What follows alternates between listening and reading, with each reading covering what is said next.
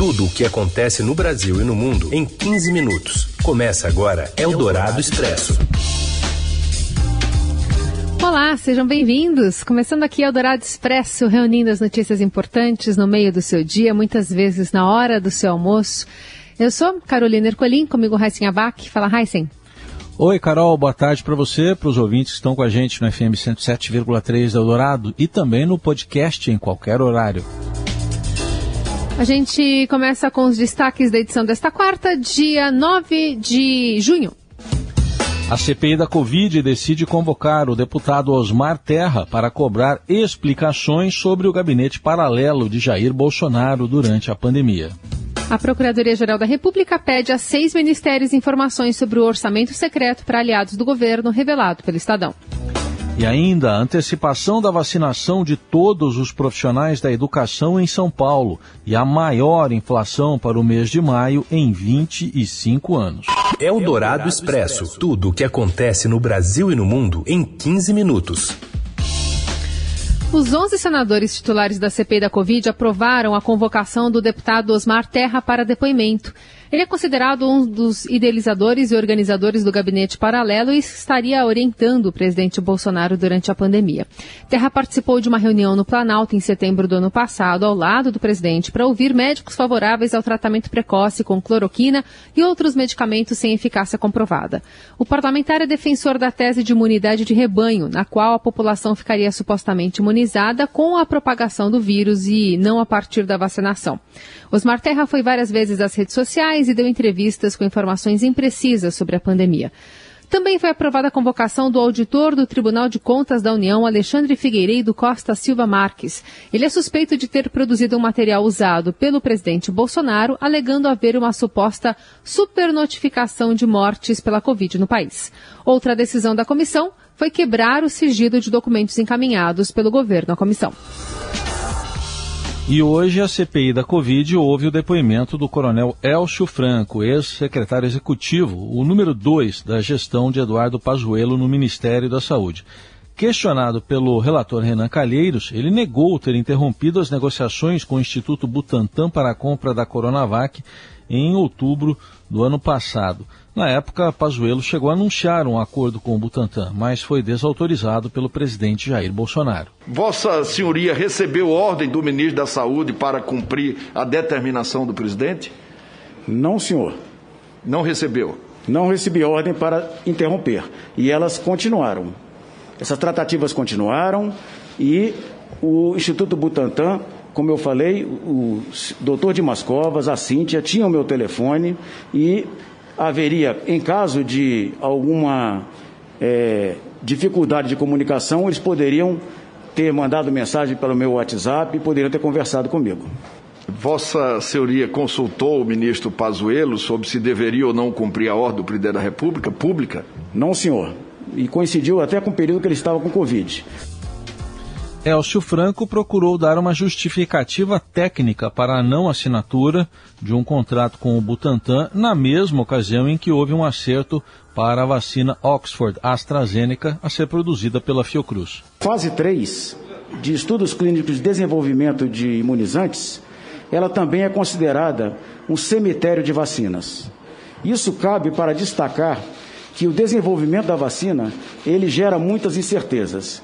Então, este é um aspecto que permeou a negociação com todas as vacinas. É, resistiu porque não caberia a encomenda naquele momento? Não, não houve, não houve, não foi questão de resistência, não havia uma aderência legal para fazer encomenda tecnológica. Não havia concluído a fase 3 de estudos clínicos, então esse imunizante não estava disponível para ah. ser distribuído para a população brasileira e iniciar a imunização da população. Doutor Elcio, na fase 2 já se sabe que a vacina está bastante avançada e funciona.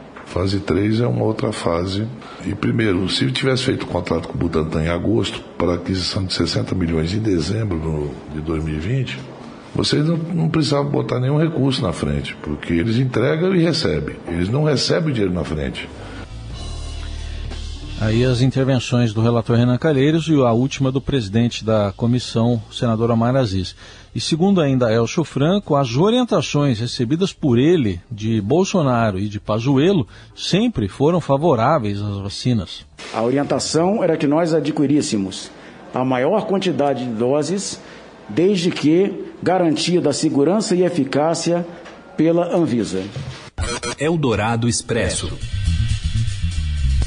A PGR cobra informações do governo Bolsonaro sobre o orçamento secreto. De Brasília, o Breno Pires tem detalhes. A Procuradoria-Geral da República requisitou a seis ministérios do governo Jair Bolsonaro informações sobre o escândalo do tratoraço. Em busca de dados sobre o esquema do orçamento secreto montado pelo Palácio do Planalto para obter apoio político no Congresso, a Procuradoria solicitou também ao Tribunal de Contas da União que compartilhe os documentos nas apurações internas colhidos até agora. Os pedidos fazem parte de uma investigação preliminar da Procuradoria, aberta a partir de representações de parlamentares oposicionistas que cobram a apuração de possível prática de crimes por parte de autoridades federais, incluindo o próprio presidente da República e o ministro do Desenvolvimento Regional, Rogério Marinho.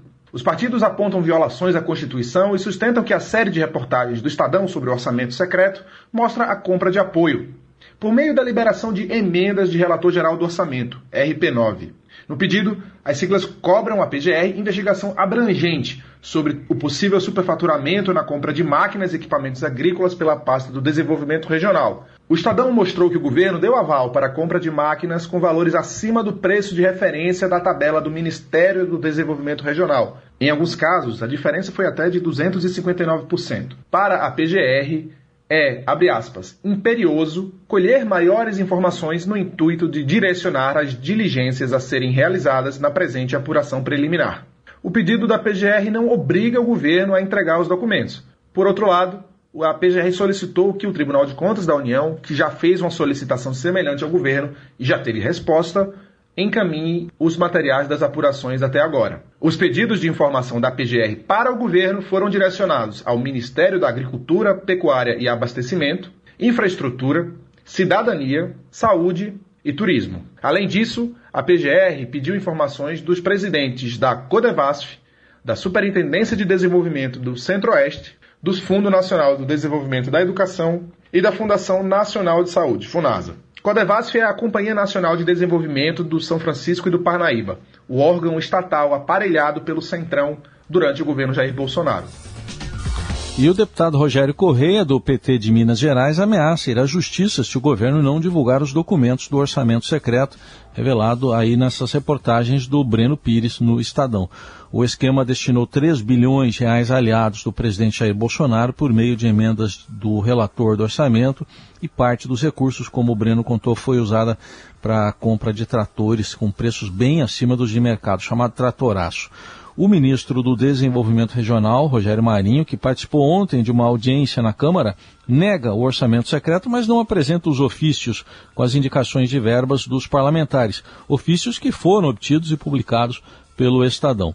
Em entrevista à Rádio Eldorado, o deputado Rogério Correia disse que fez à mesa da Câmara um requerimento que não depende de votação. Se o ministro não apresentar os documentos em 30 dias, o parlamentar pretende levar o caso à justiça. Está na cara que eles estão escondendo esses documentos, né? especialmente os tais ofícios que vêm dos deputados da base do governo. Ele tem obrigação de me entregar. Se ele não o fizer, ele está incorrendo em probidade administrativa. Correndo em probidade administrativa, ele pode ser denunciado por isso, até com perda do mandato. Então é uma obrigação dele, ele não pode fugir de responder aos questionamentos da Câmara. Isso está na nossa Constituição Federal. Tem é um prazo de um mês, 30 dias para resposta. Rogério Correia também disse que deve ser apresentada ao Supremo Tribunal Federal uma ação pedindo a suspensão das emendas que deram origem ao orçamento secreto. Para o parlamentar, sem o esquema que beneficiou aliados, o governo teria dificuldades para aprovar suas propostas no Congresso. Com certeza ele começa a perder força, porque o que, que o deputado pensa neste caso? Por exemplo, ele vai colocar agora em votação a reforma administrativa. É uma reforma polêmica, né? Mas dessa polêmica, evidentemente, tem um grande setor da população que é contrário, que pressiona as bases do deputado. Então, o, o, o deputado sabe que votar uma emenda constitucional dessa é um desgaste. o governo compensa com emendas. Se essas emendas não aparecem, o deputado e deputado vão dizer, eu vou colocar a minha eleição em risco, porque nos municípios eu serei questionado, sem que haja as emendas, então com certeza haverá um enfraquecimento sim, da base do governo. O que está acontecendo é um toma lá da cá. Se o toma lá não vem, o da cá também não vem. Eldorado Expresso. O IBGE aponta a maior inflação para o mês de maio em 25 anos, chegando a 0,83%. E quem traz detalhes de do Rio de Janeiro é a repórter do broadcast Daniela Amorim. Boa tarde, Carolina. Boa tarde, Heisen. Sob pressão de preços monitorados pelo governo, como a energia elétrica e os combustíveis, a inflação oficial no país acelerou a 0,83% em maio, maior resultado para o mês desde o ano de 96, segundo os dados do Índice Nacional de Preços ao Consumidor Amplo, divulgados pelo Instituto Brasileiro de Geografia e Estatística. O resultado fez a taxa de inflação acumulada em 12 meses subir a 8,06% em maio, ante uma meta de inflação de 3,75% perseguida pelo Banco Central ao fim deste ano. A energia elétrica subiu mais de 5% em maio, devido à entrada em vigor da bandeira tarifária vermelha patamar 1, que aumenta a cobrança adicional sobre a conta de luz, em substituição à bandeira amarela em vigor em abril. Além da mudança na bandeira tarifária, ocorreram reajustes em diversas regiões pesquisadas. As famílias também gastaram mais com o gás encanado e o gás de botijão, que já acumula uma alta de 24,05% em 12 meses consecutivos de aumentos. A gasolina subiu 2,87% em maio e acumula um aumento de mais de 45% em 12 meses. Em maio, apenas os aumentos na gasolina e na conta de luz responderam por quase metade da inflação do mês. Também houve elevação nos preços do gás veicular, etanol e óleo diesel. Na alimentação, as frutas ficaram mais baratas, mas houve nova rodada de aumentos nas carnes. Também pesarão mais no bolso do consumidor os medicamentos, plano de saúde, itens de vestuário e artigos de residência. Eldorado Expresso. O governo de São Paulo anunciou ah, uma nova prorrogação da fase de transição do Plano São Paulo, em vigor desde 18 de abril, por mais 17 dias. Então, duas semanas após a última decisão de manter as atuais medidas restritivas, as determinações foram prorrogadas para todo o estado até o próximo dia 30 por causa do aumento aí do ritmo das novas internações pela Covid-19 no estado. E o governo paulista anunciou também há pouco antecipação da vacinação de todos os trabalhadores da educação básica para esta sexta-feira. Informações com a Mariana Alau. Boa tarde, Carol. Boa tarde, Heisen o governo de São Paulo antecipou a vacinação dos profissionais da educação no estado. Até essa sexta-feira, dia 11, os trabalhadores da educação básica acima de 18 anos estarão aptos a receber a vacina contra a Covid-19. Dessa forma, 100% da categoria poderá se vacinar. Antes, a imunização do grupo estava prevista para ser concluída no final de julho. Nessa quarta-feira, dia 9, serão vacinados os profissionais de 45 e 46 anos, grupo que soma 80 mil pessoas. A vacina já estava disponível a outros 400 mil profissionais da educação de São Paulo acima de 47 anos desde o dia 10 de abril. A vacinação abrange, além dos professores, todos os funcionários das escolas, como profissionais da limpeza, merendeiras, porteiros e trabalhadores administrativos e também abrange os profissionais da educação privada. Apesar de ter sido o primeiro estado a iniciar a vacinação dos profissionais da educação, São Paulo será um dos últimos a concluir a imunização da categoria. Um levantamento feito pelo Estadão mostra que em 19 capitais a vacina contra a Covid-19 já está disponível a todos os profissionais da educação básica, independente da idade. Outras três imunizam o grupo por ordem decrescente de idade. Brasília, Natal e Porto Velho estão vacinando os trabalhadores de creches e pré-escolas. Cidades de outros 15 estados já vacinam os profissionais do ensino superior. Outra notícia de hoje é para que estados e municípios terão no máximo duas semanas para aplicar todos os 3 milhões de doses da vacina da Janssen que chegam ao Brasil na semana que vem é que o imunizante, aliás, que tem uma dose só, ela já, é, ele já complementa né, toda a imunização do organismo em uma, dose, tem prazo, prazo, de validade até o dia 27 deste mês. Segundo o Conselho Nacional de Secretários de Saúde, o Ministério chegou a consultar os estados se valia a pena aceitar essas doses antecipadas pelo laboratório. Os secretários responderam que sim, mas a aplicação exigirá um maior esforço de logística. Você ouve Eldorado Expresso. A poluição do ar causa um custo de cerca de 8 bilhões e meio de reais em razão das mortes prematuras que ela provoca em 27 capitais brasileiras. A conclusão é de um grande estudo, Mudança do Clima e Saúde Urbana, Impactos e Oportunidades para as Cidades Brasileiras. Juntos, os 92 municípios pesquisados representam 25% da população brasileira. De acordo com os dados citados pelo estudo, 60% do material particulado respirado no país tem como origem queimadas na região amazônica. Só em 2019, um ano antes da pandemia de Covid, foram registradas 2 milhões, 2.500 mil hospitalizações por mês de crianças na Amazônia, em razão da fumaça das queimadas. E, no entanto, segundo Paulo Saldiva, professor da Faculdade de Medicina da USP, o cenário é agravado pela pandemia porque a Covid-19 fragiliza o sistema de defesa do organismo. Em entrevista à Rádio Eldorado, o patologista explica que o vírus se une a partículas poluentes e, como um cavalo de Troia, invade tecidos mais profundos do pulmão. Existem duas, duas formas como a poluição do ar afeta o risco, aumenta o risco de, da Covid-19. A inalação de poluentes causa uma inflamação subclínica. Nós não temos febre, não temos sintomas, mas se você for medir marcadores inflamatórios no pulmão, a gente, assim como a gente também não tem esses mesmos sintomas quando fuma um cigarro, por exemplo. Mas ela fragiliza as defesas e faz que para a mesma quantidade de inóculo do vírus, você tenha maior risco de é, contrair a doença. Toda doença inflamatória das vias aéreas crônica favorece a Covid-19.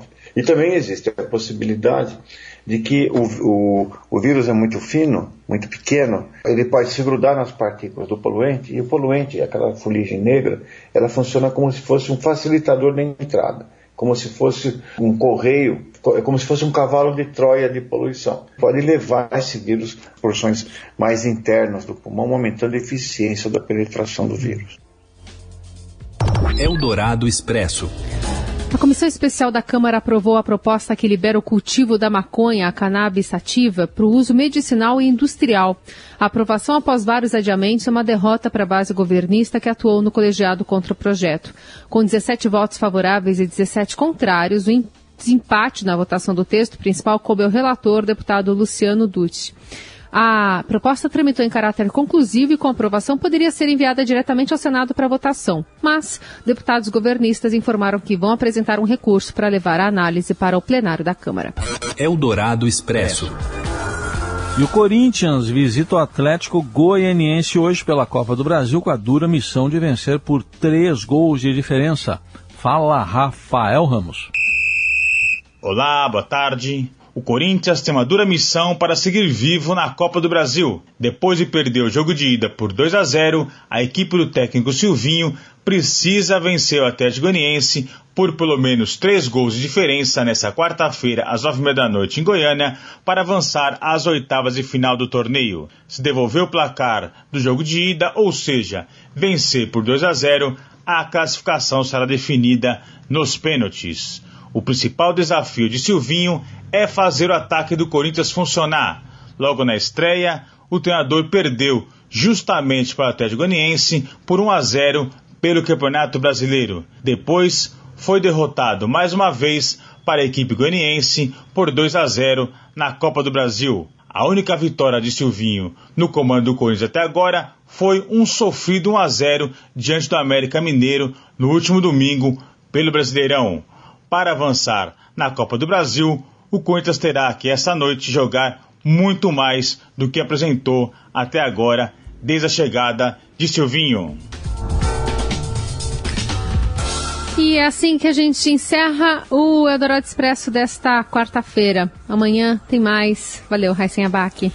Valeu, Carol. Obrigado aí pela companhia de todo mundo. E lembrando que é, o depoimento lá da CPI continua. Você continua ouvindo tudo e outras atualizações pelas plataformas do Estadão. Uma boa quarta.